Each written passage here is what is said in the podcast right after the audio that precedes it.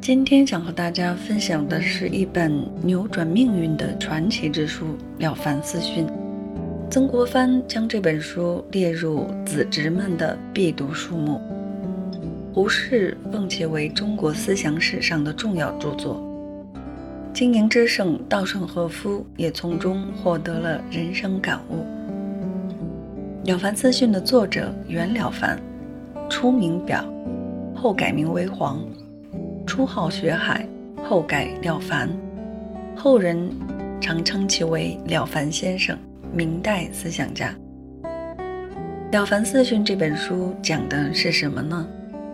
了凡先生共写了四篇短文，把自己毕生的经验教训、人生感悟记录下来，写给他的儿子，希望他的儿子能够从中受益。这本书主要回答了一个问题，就是。如何改变自己的命运？简单一句话概括，那就是“造命由天，立命在己”。书中分为立命之学、改过之法、积善之方、谦德之效。在立命之学篇，了凡先生通过自身经历，讲述了命运是可以通过修行、持续不断的做好事来改变的。真正能改变自己命运的是自己的心念和行为。每个人的命运其实都是自己造作而成，每个人的福报也是自己努力追求而得的。凡是说祸福都是自己造成的，乃是圣贤之论；凡是说祸福都是天注定的，都是世俗之论。我们对于命运的态度。应当是勤勉修身，而又能安心等待。改过之法篇中提到，改变命运的第一步，就是先把自己的过失改正过来。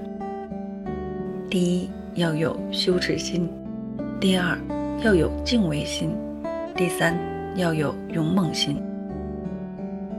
我们回顾自己的往事，常常不觉得自己做错过什么。发愿改正自己的过失，必须有朋友不断督促提醒，长期坚持下来，必定会有效果。曾国藩先生就是以日常自我反省，通过给家人朋友书信来修正自己的不足之处。第三篇是积善之方，顺其自然地帮助他人有十种方法，分别是与人为善，爱敬存心。成人之美，劝人为善，救人危急，兴建大利，舍财作福，护持正法，敬重尊长，爱惜物命。凡事要行善积德，但绝不可以只依赖自己的眼睛所见、耳朵所听作为判断的依据，而应从我们内心最隐秘、最细微的地方。默默地省察自己的起心动念，并加以洗涤净化。在谦德之孝篇中，我们非常熟知“满招损，谦受益”。当一个人在成功时，一定要戒骄戒躁，保持谦虚。若是骄傲自满过了头，折损的也是自己。人一旦有了坚定的志向，就应该每一个念头都不忘谦虚，处处不忘给人方便。这就是所谓的福报是由自己造成的。